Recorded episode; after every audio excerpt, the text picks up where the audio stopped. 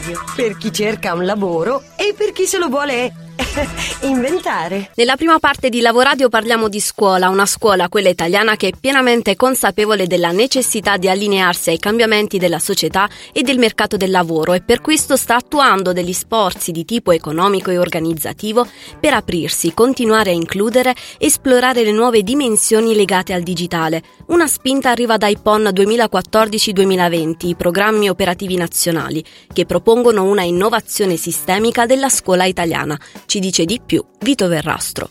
Un piano in 10 azioni per una scuola più aperta, inclusiva, innovativa.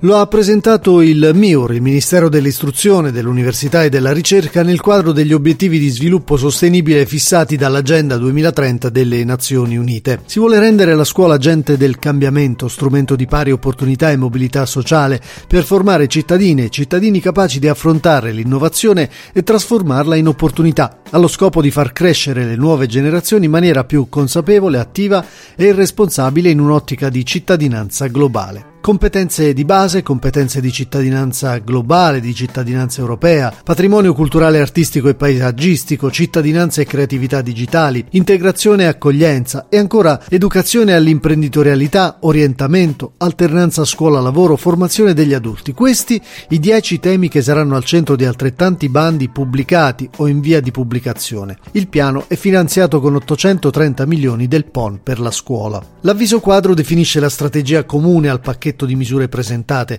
fornisce alle istituzioni scolastiche le linee guida per partecipare ai singoli bandi, individua un metodo di lavoro che mette al centro l'accompagnamento delle scuole nella progettazione attraverso seminari web, kit con tutorial e incontri sul territorio e favorisce la partecipazione di tutte le componenti, compresi studentesse, studenti, famiglie e territori. Saranno infatti raccolte idee e buone pratiche online e offline. Il PON per la scuola 2014-2020, lo ricordiamo, è un programma finalizzato al miglioramento del sistema di istruzione. L'Italia dispone di 3 miliardi da spendere, di cui 2,1 dal Fondo Sociale Europeo per la formazione e il miglioramento dell'offerta e 860 milioni dal FESR, il Fondo Europeo di Sviluppo Regionale, per interventi strutturali. La novità principale della nuova programmazione rispetto al passato è che il PON è esteso a tutto il territorio nazionale con risorse diversificate e proporzionali al livello di sviluppo delle regioni. Ad oggi,